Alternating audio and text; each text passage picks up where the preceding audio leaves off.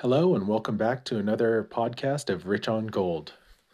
I'd like to talk a little bit about how things started to quickly become very strange for me and a little supernatural. I had been going to the gold fields a couple dozen times or so, maybe more, and I had probably been prospecting maybe a year or two, just a couple years, and I was going down Mineral Bar, Yankee Jims, the typical locations. But the first sign I knew something was a little strange was I was going down river one day at Mineral Bar, and I had been doing this with regularity, going down the same path.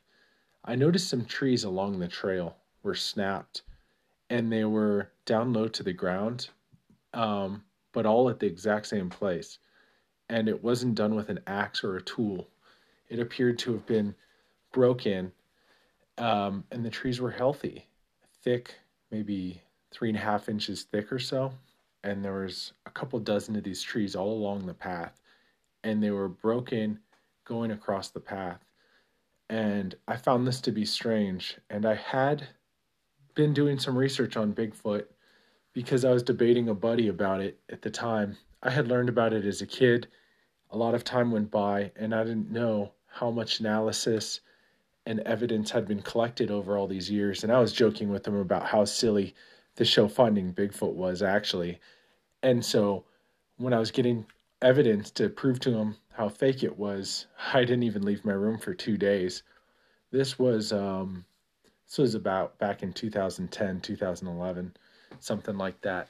So I noticed these trees were broken, and I thought that was strange. Went down river, did some digging, got a little bit of gold, nothing too crazy. I was getting about a half a gram each trip at that point in time. And I was getting chunky gold regularly, some nice chunky pieces. I was mostly just breaking open crevices on the sides of the river. I was getting in the river and getting lucky sometimes, but the gold was getting harder to get. So I want to talk about how things quickly escalated for me with Bigfoot over the years to this day where I've had several encounters, each one more harrowing than the last.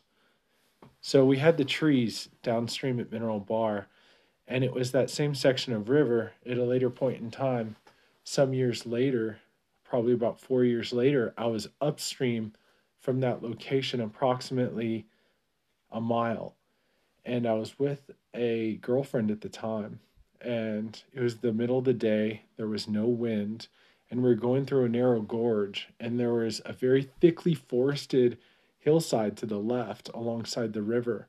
And it was very steep going up the canyon wall, and you can't see into these trees as trees and bushes, all healthy trees, very thick. I passed through the area, and as we're passing through, it there's this strange eerie feeling. The hair stood up on our back of our necks and just then we heard what was like whack, whack, crack. And it was like a huge tree was broken very quickly. At first, it was like a whack, whack sound, but not like an axe. However, even if you were to cut down a tree with an axe, you it wouldn't be whack whack and then the sound was the entire tree breaking very quickly crack it wasn't like a crack you know, crashing. It was a quick snap. There was two whacks, as if you hit a tree twice hard with a, your hand or your arm, really, really hard, and then you broke it quickly with your hands. And so this to me was very odd because the area was silent, the area was impenetrable. It the sound occurred probably 50 to 100 feet away up on this hillside to the left. So this sound was very unnerving and we were very scared. We look up there, we get the chills, and it's just an undescribable sound. And you just, your head just turns. What could have done this? Could the tree have broken and fallen? But there was no wind, there were no dead trees. And if a tree were to fall, this is kind of, you know, if you've ever seen a tree fall in the forest, I have, they fall slowly. It's, you know, it's not whack, whack, crack. The two whacks indicate something has hit this tree. Um, and two of them indicates that this is not something just a one-time rock rolling down a hill hitting a tree. This is whack, whack, crack. And it was very odd. And when you look back and think about exactly the sound that was made, it was a very deliberate sound. And I know that Bigfoot are known to do just this break trees with their hands. People have seen them do this. They have very big, strong hands. So things were starting to heat up for us. And I didn't have anything happen for quite a while.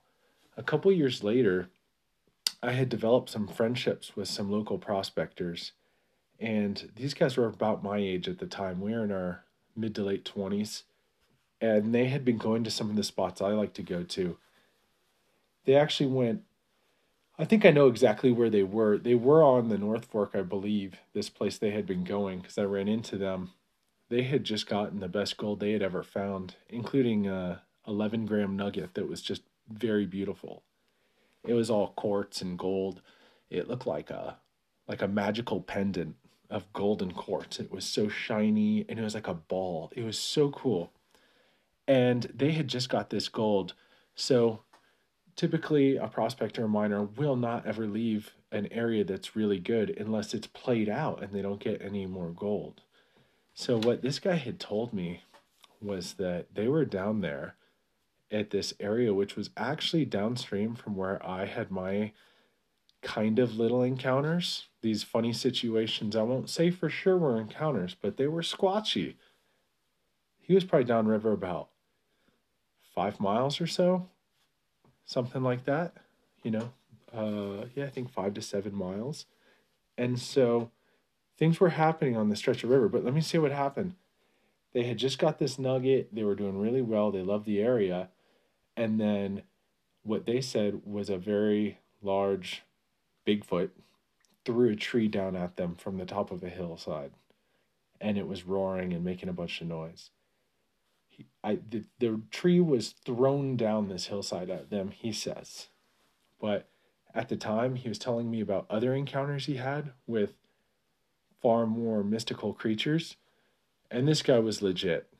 He was not kidding. He was he liked to kid, but not about stuff like this. He was scared. And his family was scared with one of the encounters they had in the desert seeing an alien. But that's another story. Um, so he had an encounter downstream with this Bigfoot, supposedly throwing a tree at him and his friend and scaring them out. It didn't try to hit them, but it threw the tree right near them, apparently.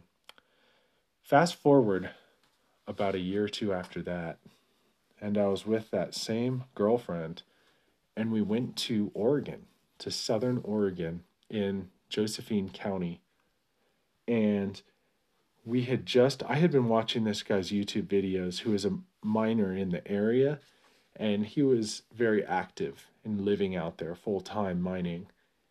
And he says very casually in his videos, he's like, "Oh yeah, we're dredging, we're getting about quarter ounce a day, and uh, you know we see Bigfoot, he's poking his head up over the hill here, and he's looking at us, and you know he's saying his thing. But anyways, yeah, the gold is good, and you know we we we having fun here, and yada yada. But you know it's very kind of casual the way he mentions Bigfoot. And then I was watching some of his other videos and same thing. He's saying, Yeah, I'm out here dredging and I saw Bigfoot poke his head up again. He's over there and yeah, there I don't see him now, but he's probably up there watching us. And so I'm looking at the area. It's super wild, super remote. The closest town is Cave Junction, about, you know, 35, 40 miles away or so. And Cave Junction's not a town at all. If you've been to Cave Junction, it's it might as well be a cave. Anyways, um, the people of Cave Junction, oh, how dare you say that? No, that area of Oregon, I love that area of Oregon because you have a lot of gold and a lot of Bigfoot. And this is where I had my first real encounter where I knew a Bigfoot was right there near me. So during the day, uh, I had been detecting while wandering up this steep hillside. Now imagine there's a very rugged road we used to get in there. Very, very rugged, pushing my Acura MDX at the time to its limits. And it was just huge potholes, rugged, rugged dirt, bouldery road. And we go off of a dirt road, off another dirt road, like a labyrinth until we're next to the river. And then on the other side of the river, it goes up a very steep hill. And as you go up the hill, it plateaus, and then there's another mountain up there. This is steep mountain, not a hill. And it's very thickly forested. As you go up, it gets so steep, it's almost it's like too steep. You look at it and you're like, that's impossible. And up it there, it plateaus and it looks like an ecosystem. I see like a rainbow up there, like a little cloud forest up there, thick vegetation, and then a peak that goes up further and just disappears. And I was just thinking to myself, wow, that is such a good looking place for Bigfoot. Like nobody lives up there. People don't even go up there. There's no roads. You know, people go down in this base area along the river. That's it. And so that area has all the water and, you know, deer and berries and all that. In hindsight, I mean, I knew that this was a great area, but I actually, after the fact, talked to people who believe that there are populations of Bigfoot that live there full time because they have the resources. Northern California, Oregon border has very rich resources, especially near the coast where you can get the kelp for salt and iodine and mussels and uh, oysters. But mussels, oh my God, you have millions of those out there. So back to my encounter. During the day, I was metal detecting up this hillside and I went way high up and not so high up. It, it started to get just too steep and too thick for people. You just, it was thick manzanita. Just, it'll shred you and you can't see anywhere where you're going. So I go up there and I also do wood knocks during the day. This is something that people believe Bigfoot respond to and they believe that they communicate with each other doing this. It's a way to communicate without giving up the fact that you're actually a Bigfoot. Because if you make a Bigfoot noise and go roar, you know, they know you're a Bigfoot. So maybe that's what this is about. But either way, they're very well known to do this and they'll take a, a hollow. People actually believe that they use their hands to do this, but it, it's just a glunk, glunk. And usually it'll come in sets of twos, ones or twos, I, I believe. Um, but again, people have said that they've seen Bigfoot do this with their hands. People have also said they've seen Bigfoot with with large uh, dead branches doing this. But if you use a dead branch on a dead branch, it gives a very hollow sound with a lot of reverberation. It'll echo through the valley for miles. So I was doing a lot of wood knocks, clunk, clunk, clunk, clunk, and I was doing claps. Um, I was doing rock clacks, clack, clack, clack, clack, clack. This is another thing they do. I was also doing whoops, whoop, whoop. And I was doing those into the hillside. And so the sun was starting to detect, and I was making a ruckus all through their front yard, you know, albeit a, ways away. And the sun was starting to set. I set a fire. We had a fire there. It took us a couple hours to get our camp set up. We had a tent. Now we had a fire that was visible for miles uh, from this giant mountain across that looked like the perfect habitat. And so I will mention another big factor here. I believe uh, if all this wasn't enough, two more things would happen that would attract them to me. Although I think no matter what, they would have came. My girlfriend, it was her time of month, and the pheromones and smells from that, from her urine, um, near camp, uh, and the wind. I mean that bears and other animals can react to this as if it was their own sex. And there are ample studies on this.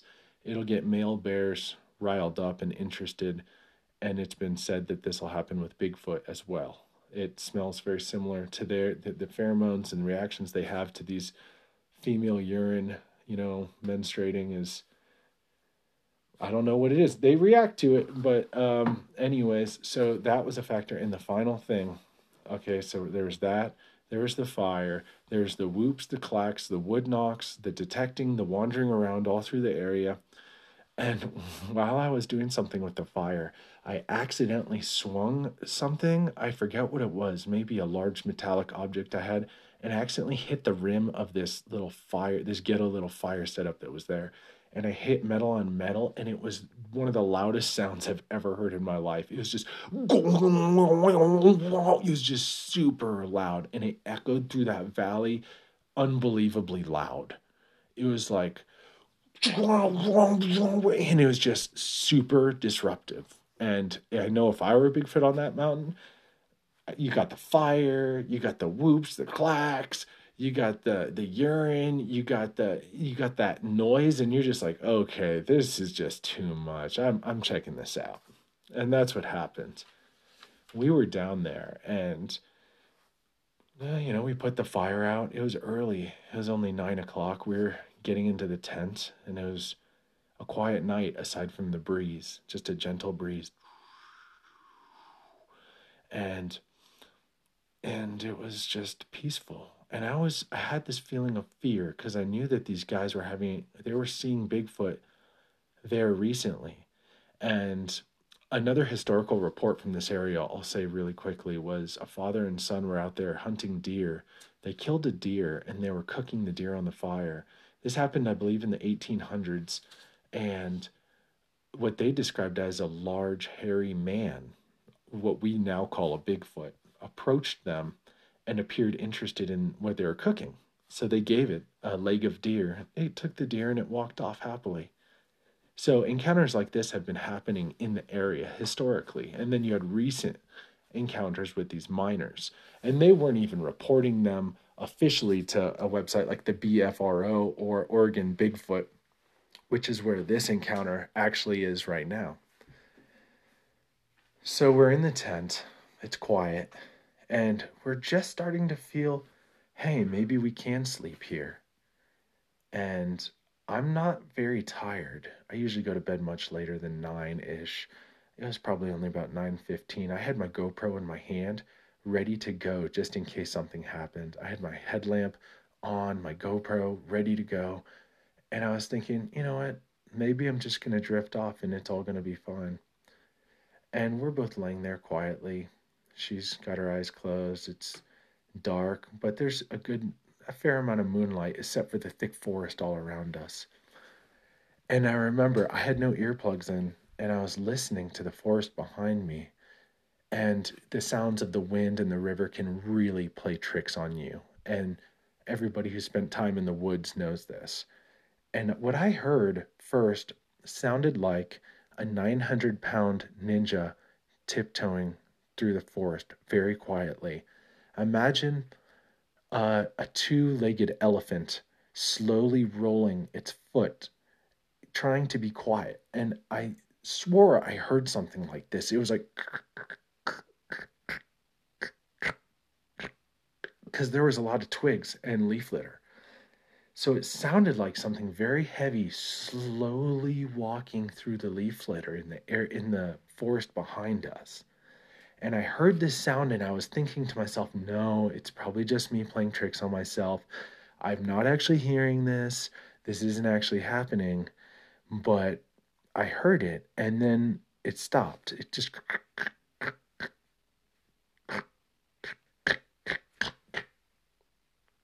It was quiet forest other than the wind. So, was, so I heard this and I'm thinking, no, I'm making this up. You know, sometimes little birds in bushes can sound like bigger animals, or a deer can sound like a bear.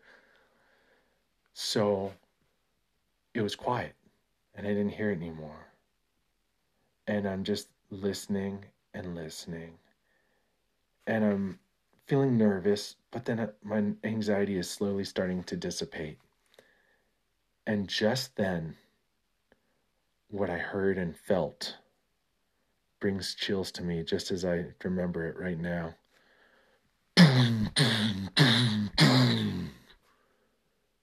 And then silence. I immediately turned on my headlight and my GoPro and said, with a very nervous, shaky voice, Bigfoot, he's here.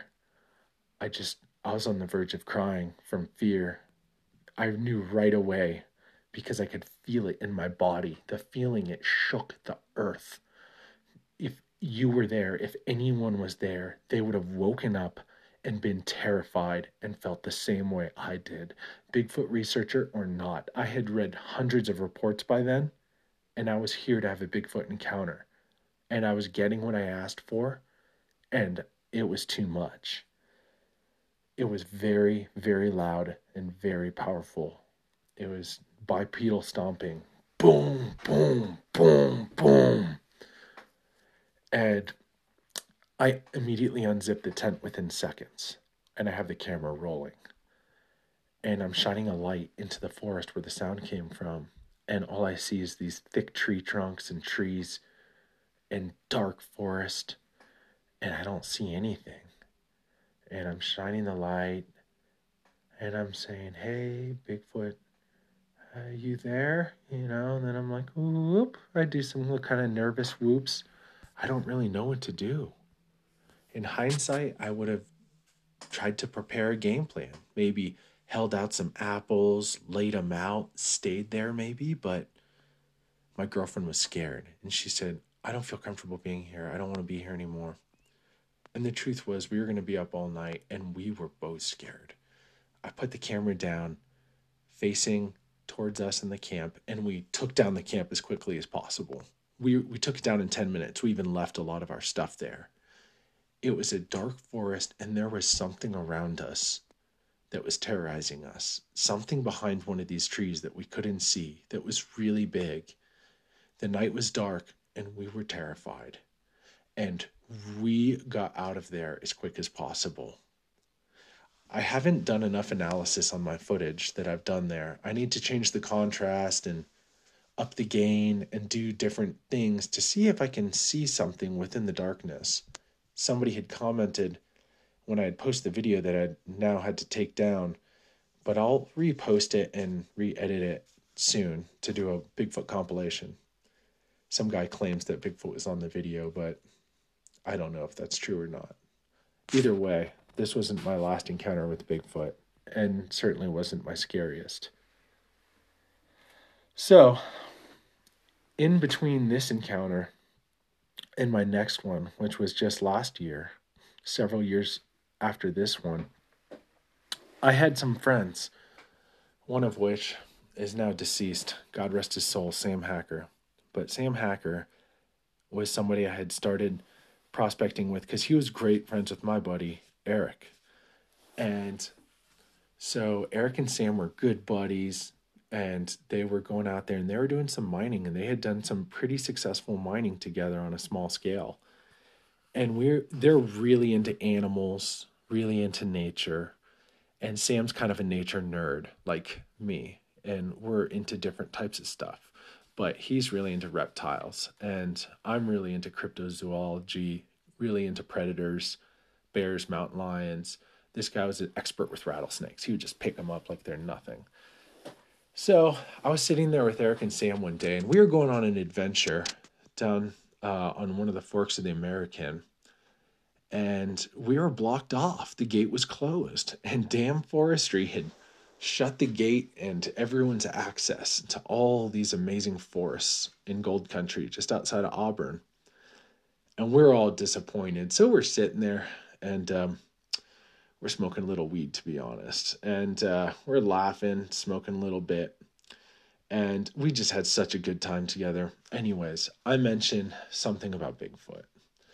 I'm like oh yeah you ever had any you ever had any uh, bigfoot encounter sam? Because he was from out east. He had spent a lot out of time outside. He'd been around and he had uh, camped by himself and his dog lexi at, at times. And he laughed at me and Eric laughed too. They both thought it was a joke. They were like, "Oh, bro, you're such an idiot. I can't believe you believe in that stuff." And I'm like, "Okay, okay, whatever, whatever. We'll just leave it at that." But you know what, guys? When you have an encounter, remember this conversation and remember that I said, "I bet everything that it's real."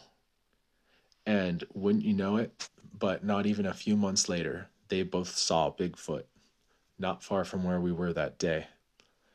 Bigfoot was uh, outside of Volcano Volcano Canyon, heading northeast, I believe, towards the town of Forest Hill. This was probably in 2017, 18, something like that. Maybe, yeah, around there. So the story goes someplace we had been going regularly, and they're hiking out of there at the end of the day, and the sun was setting but they could still see very clearly.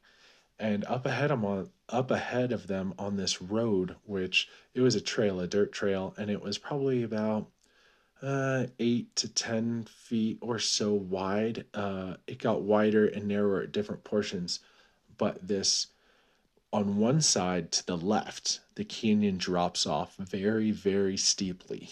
So steep, nobody even has the physical ability to hike up this. I would like to meet that person, but it's just ridiculously steep. Let's say that. And then on the right side, it's the thickest, steepest manzanita trail you've ever seen in your. It's just impenetrable manzanita. Like you'd be, I would pay somebody a thousand dollars to try to go hundred feet up that. They would probably bleed to death. I mean, it's just like super, super thick manzanita and very thick poison oak and blackberries, just nasty stuff, full of ticks and bugs and sharp stuff. And so they're walking, they're talking, and they notice something in the distance appear. They see appearing from the steep side off the left, from the riverside, heading up, they see a giant, hair covered, man like thing appear.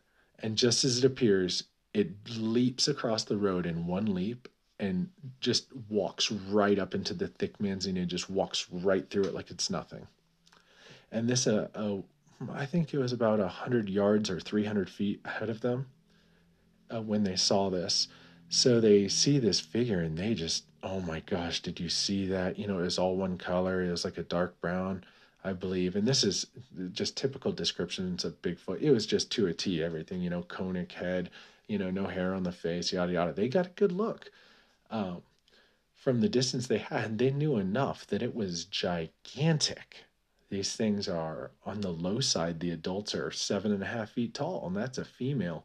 The adolescents are, you know, six feet ish, and, you know, and it's just ridiculous how big they get nine, ten, eleven feet tall and that's the truth of their existence is they are giants and they are gigantic and they are super massive. Their arms and their legs and their power is immense and unfathomable how powerful they are. They can just toss boulders like we would throw just a tennis ball and they could rip a tree out of the ground. And they can instill fear into you like nothing you can imagine. So they saw Bigfoot, and I was happy for him. But Eric had too much pride to tell me you were right or anything like that. I didn't need to hear it. I was just happy to hear they saw something. They never liked to mention it because I think they both had a lot of pride and they knew that I was right. And, um, you know, it, it didn't need to be said. and I didn't need to hear that I was right. I just wanted them to have this experience so they could realize, like, hey, I'm not crazy.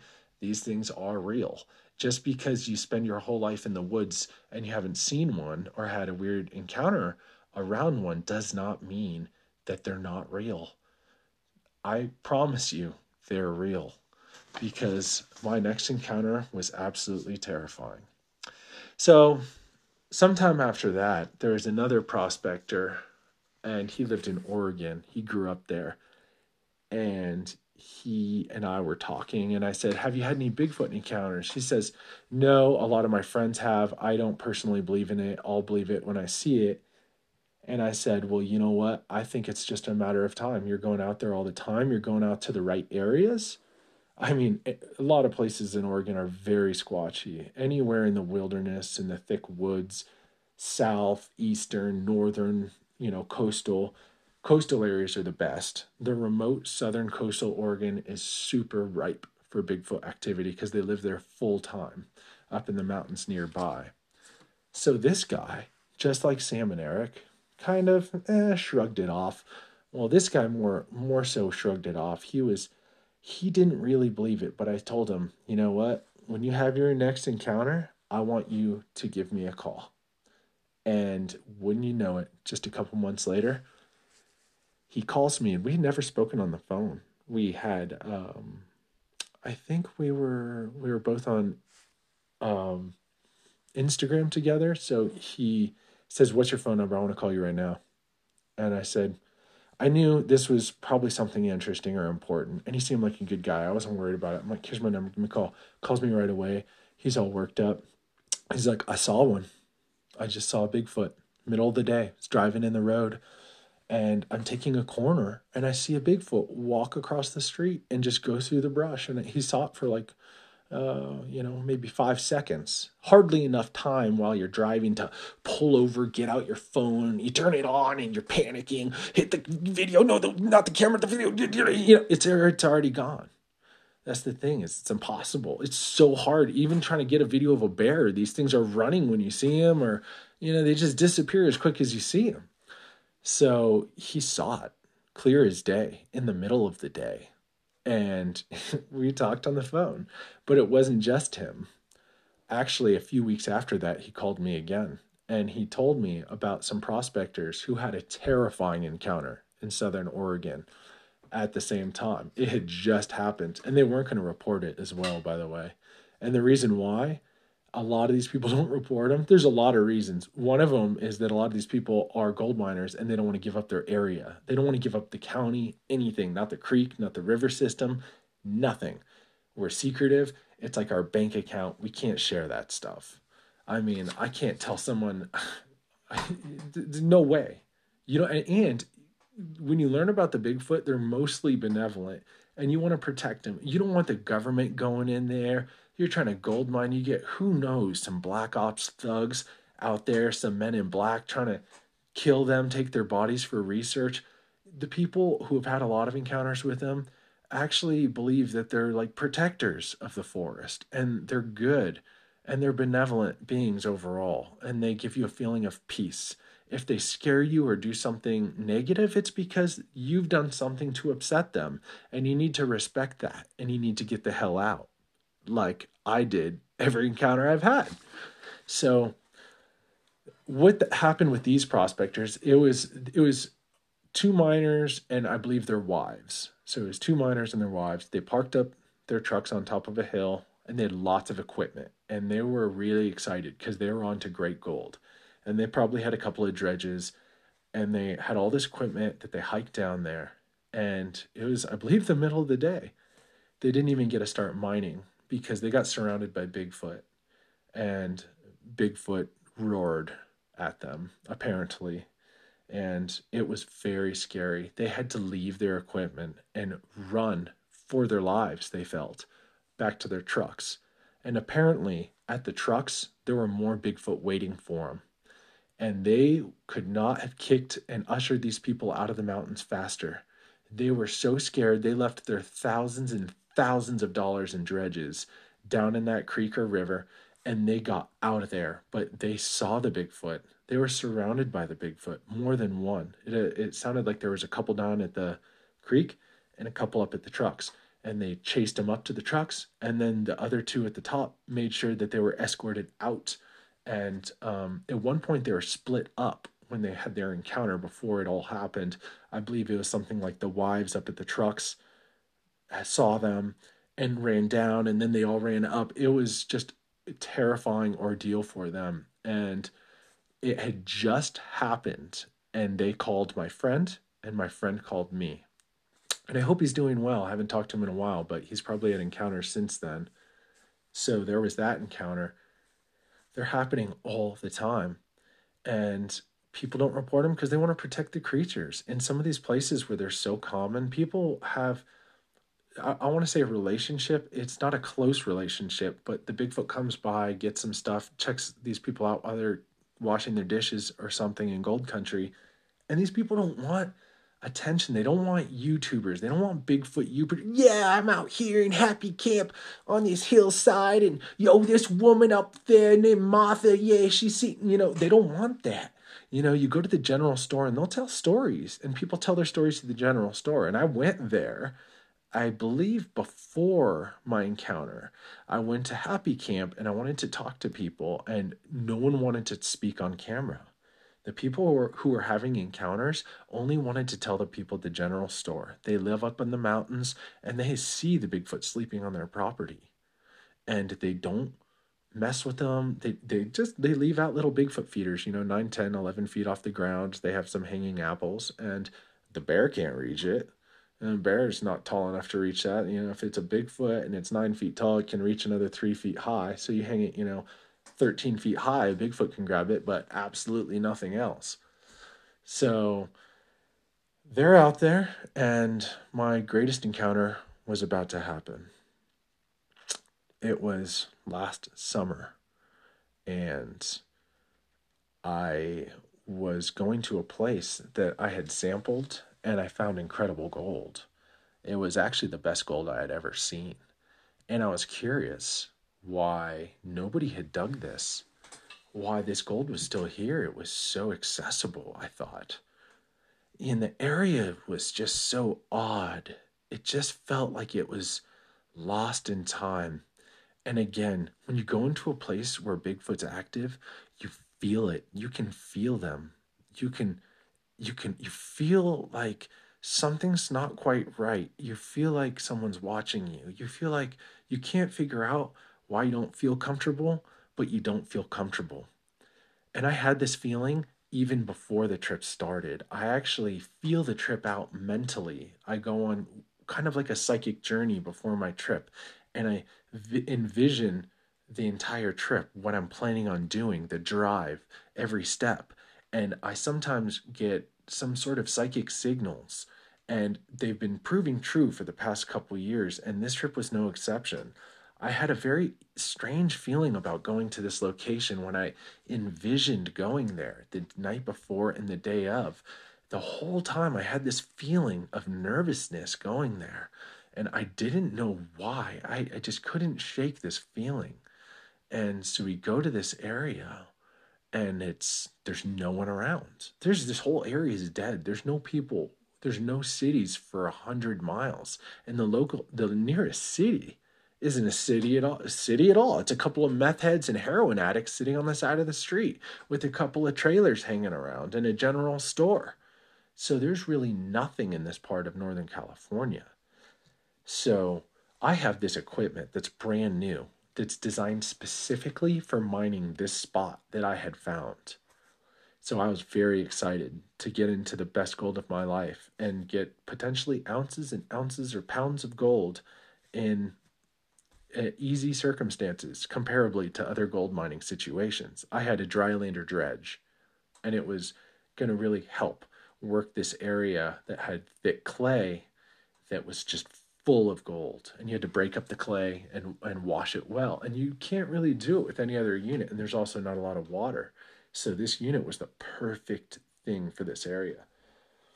So before I get the unit down to the location, I'm with my girlfriend and we hike down this creek and it's a convergence of two creek systems in this area.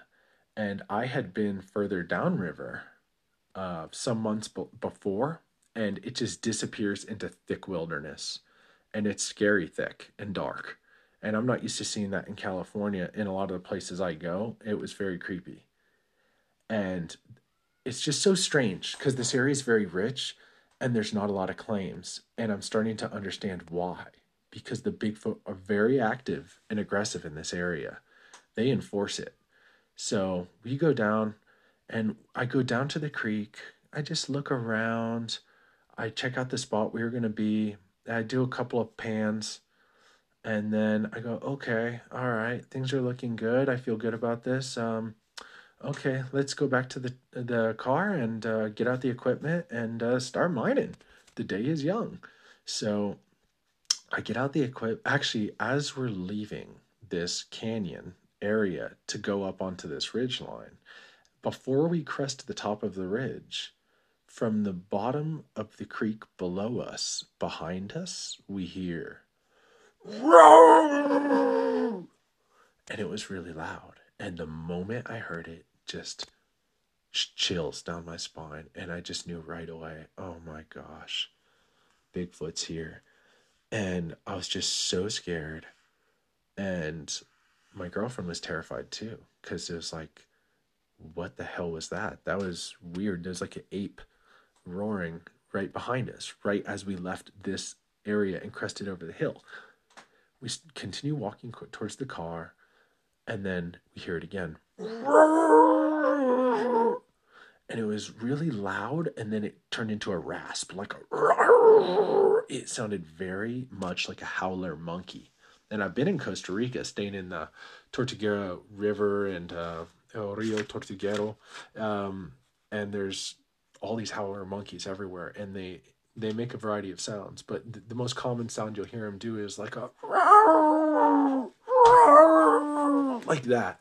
So it sounded like a gigantic howler monkey, but the volume was so loud, and howler monkeys are loud, very very loud. Uh, howlers can project you, you think a howler monkey is is like an elephant but a tiny howler monkey can howl super loud. And so it was really unbelievable the power of this thing that was probably several hundred feet away and down below us behind us. And so we're walking towards the truck and we hear the sound. Every about 20 seconds or 30 seconds we hear the sound and we hear it and it's moving and then I'm thinking and I'm trying to record the sound on my phone, but you know, I have a case on it, so there's no way it's going to capture it. And I'm talking too much and I'm starting to tear up. And then the sound, we don't hear it anymore. And I'm thinking, you know what? Ugh, I'm trying to rationalize it. It's just a dog. It's got to be a dog, right? There's some people nearby. There's some grow house in the distance. You know, there's a lot of grow houses out there. It was probably just about a mile or two away. And I'm thinking, oh, it must be a dog. A dog, a mile or two away in the other direction that may or may not be there. That, you know, like this sound was behind us from this wilderness area right as we left this creek area. And I was making a lot of noise, you know, joking, laughing, talking, knocking rocks down this hillside. And um, so I was definitely making a, a ruckus. So I started to convince myself it was the dog, and I pull out a sandwich and I start eating this sandwich. I'm like, oh gosh, you know what? I, I I'm just crazy. I'm just, and I think deep down inside, I wanted to believe it was a dog because I really wanted to stay there the night and mine the best goal of my life. So I'm eating the sandwich and I start singing this song from a radio, and I stand up on this large stump that's sitting in front of me, and the stump uh, brings you up, you know, another five feet, and then I sang towards the convergence of those two creeks. And as I sang, I wish I could remember the song, but it was it was you know some silly like punk song, you know. It was you know I don't know. It was it was like you know I can't even say, but anyways, I start singing and my voice is echoing through the valley. It's really loud, and just then the roaring starts back up, but this time louder and in multiple directions, and it it just shivers down my spine. I just tears start streaming down my eyes, my face. I'm just like, oh my god, could this be a bear? I've heard bears. I've I've been surrounded by black bears and grizzly bears, mother bears and cubs. I've had them charge me. I've had I've had them roar behind me ten feet. I've had them roar around me. I've heard them. I know what bears sound like. They sound like bears. They don't sound like gigantic howler monkeys. So the sound is going crazy now because now apparently I challenged them. I told them, "Oh, they thought I was leaving." And now they realize he's not leaving now he's making a mockery of you and joking about you guys and making you guys sound like idiots because I'm like maybe I'm like almost making fun of you with my singing. And they're just like whatever they're thinking. They apparently didn't like it and they were ready for plan B and they were just exercising it now because I was well aware of how these creeks went. One went on one side of us and one went on the other and our car was parked kind of in the middle. And we hear this sound and I can hear exactly okay it's coming from this creek to the south and then I hear that and now it's okay now it's a hundred feet further to the east and then and I hear another one totally to the northeast now Now there's a one in a completely different location. And then anytime one would roar, the second would roar. So that I knew there were multiple of them and that they were on either sides of me and they weren't playing around. And this is the feeling I got. And my girlfriend was terrified. She saw the fear in me and she knew the situation was serious. And we had to make a decision quickly. The sun was now setting and we were going to lose all our daylight within just a matter of minutes. So we had to make a decision. I had my camera and I said, I want to run to the creek. You have to keep up with me. We can't lose track of each other. And you have to run with me and we have to try to catch it off guard. And if we run down to the creek now, we're going to see it and it's not going to expect expect us to be there. We're going to run straight into it. And we started to run on this road that connects to the northeastern creek. And as we start running, she just gets really scared and she says, "I don't want to do this." And I'm way faster and it just it could have been bad. The sun was setting and we could have got there, then then it's dark, and then they're surrounding us, and then we can't get out. We're too far from the car. And then we go back to the car, and who knows, they knock it over or, or whatever. But at that point, I was making a judgment call right then and there when my girlfriend would not go to the river to try to meet up with them and the sun was setting, there was no way we were getting sleep. A. There was no way we were mining. B. And C. They were obviously not happy if they wanted to have a cool hangout session with us and check us out, they could have just walked up and stood there quietly. But the situations like this, the Bigfoot will get very. They'll, I started to think about other situations, like the declassified files of those Russian kids who looked for the Iceman and they were murdered by Bigfoot. All of them. And it's the only plausible explanation for their deaths. And I invite you to look into that these group of students who actually found evidence um, from the local peoples and their own evidence, including a photo and journals saying they found the snowman. They went into an area they weren't supposed to go. The local Eskimo type people, native people, said, Don't go there. They tell you to leave, you must leave. Those kids went there, and the Bigfoot showed themselves in day and warned them with their presence alone, but they were murdered in the middle of the night. They were beat, their faces smashed in, uh, not with tools, no marks of tools, knives, guns, none of that. They were beat, their bones were crushed. They were wearing their they were in their sleeping bags. They were still in their underwear. It was just freezing conditions. They had to cut themselves out of their tent to escape the attack in the middle of the night the only ones that weren't beat to death froze to death from escaping them and going out into this big open area and then freezing to death rather than getting killed by these Bigfoot. It was Bigfoot that killed them. And since then, I've done other research and found that actually a family friend, his wife, I believe, was abducted by Bigfoot, just stolen. She disappeared. And I can talk about this at a later Bigfoot episode where I go into some details about some more intense encounters. But I want to also briefly mention Albert Ostman. Albert Ostman, he, on his deathbed, attested to his getting abducted by Bigfoot. And you can hear this audio recording. He was abducted by Bigfoot, I believe, in the 1920s, before the term Bigfoot came about in the 70s.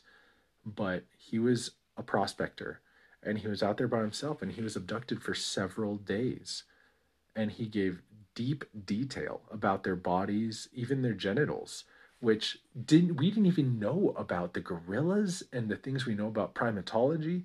So he was saying things that would later be corroborated by primatology uh, and the findings of Jane Goodall, who believes in Bigfoot, by the way.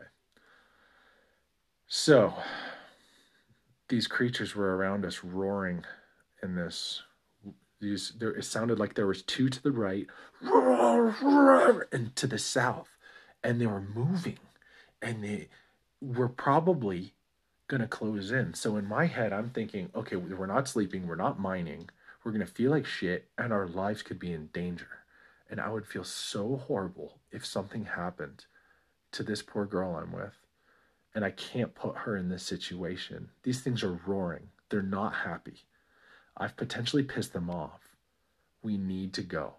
Nothing good is going to come from this. It's going to be too dark to get footage. I don't I'm not ready to Bigfoot right now. I don't have a night vision camera. I don't have thermal optics. I don't have any of these things, casting tools. I don't have a, even a good picture camera. I just wasn't ready for a Bigfoot trip. I was there for gold, not Bigfoot. And Bigfoot found us. And it was so loud, these screams. And all the only good thing you can see on this video is that I'm absolutely terrified, but it's truly embarrassing. I haven't posted this, but I will do a Bigfoot compilation after I go back and go back there with a ghillie suit, you know, a three dimensional camouflage suit with a camera to get their photo. And if they're not there, I'll have the mining equipment in the back ready to get the best gold of my life. But since then, I've found other great places with gold. I will go back there, but I am terrified of that spot. It haunts my dreams a little bit. I think about it, and if I talk about it with my lady who was there, we get scared. It was scary.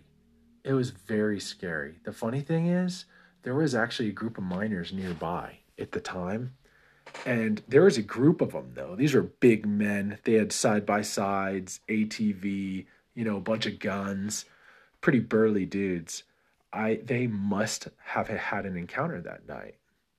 But I'm really curious what the encounters that the grower has nearby and the people in that area. Bigfoot is active and well. And since then, I've heard of way more encounters in that area. In fact, after our encounter, I talked to a buddy who had a claim downriver, just downriver. And it was just a few months, I want to say it was a few months after our encounter. It was the same years, the same time period and I had been downstream. It was that area I was just telling you about where it looks into the it's like the you know got all this like uh river area and then it just disappears into deep dark forest downstream. It's so scary. It's so creepy. And there's nobody around these places. It's the most desolate and rich place in gold country. Is the, like some of the richest places are so full of Bigfoot and just scary things and they will enforce it they are active and well and they are aggressive and sometimes they don't want you to be there and i took off that night we took off and i was thinking about those russian kids that were beaten and i was thinking about the people that go disappearing in the woods and i was thinking about how i don't even have good flashlights and i'm just not prepared to be surrounded by bigfoot so we get in the car and we get out of there as quick as possible. But in the process, the the woods are so thick, the roads are so confusing with no names, and they're very difficult. It's just a labyrinth. We got lost for an hour and did multiple circles. And the scariest thing, I thought we were haunted or cursed that night for a moment there. I was so scared. We were fishtailing around corners, doing looking at the GPS, trying to figure out, and the, you know, we don't get reception, we don't get connection to figure out where we are. And after driving for an hour through these roads, we come to the same dead end we were at an hour before, right next to where the Bigfoot were. And we are just terrified because at that point, I'm not sure what's going on. I'm thinking something supernatural is happening. How did I come back here? There's no way. There's no way I could have driven for the last hour through these woods and all these different roads and wound up at the exact same place I was just at. But it just happened. And I was terrified that these Bigfoot were going to jump out from these thickly wooded areas all around us. And because they were probably there and they could see our lights wandering through the forest and then wander right back like idiots all over the mountain. But they didn't jump out. And we did get out and then we figured out how to get out. And i was so excited to get out of that area because it was just like a nightmare. It was absolutely terrifying. And i remember it so well. And i know i have to go back. I have to go back to finish what i started with the bigfoot and with the gold because there's exceptional gold out there and now i know why nobody gets it because bigfoot is protecting it just like he's protecting all his other favorite spots in California, which happen to be places where there's some of the best gold. So, most my prospector and miner friends have had some sort of encounter with Bigfoot. this area I just leased a hydraulic mine, not very far where I had that encounter. It's not very far from that. Maybe I want to say 15 to 20 miles northeast or something. So the guys I got the hydro mine from, they had encounters and they had Bigfoot roar at them and other people in the middle of the day. Right out, it just right out of sight in the tree line, you know, hiding in some brush and trees. It just, they're out there trying to mine, assess the area. Anyways, I'm out of time, and we're going to talk more about Bigfoot at a later time when I have better stories and more stories. So I wish you great gold, and next we're going to get back on the gold, and I'm going to tell you some excellent stories. So good luck to you all. God bless and good speed. Godspeed.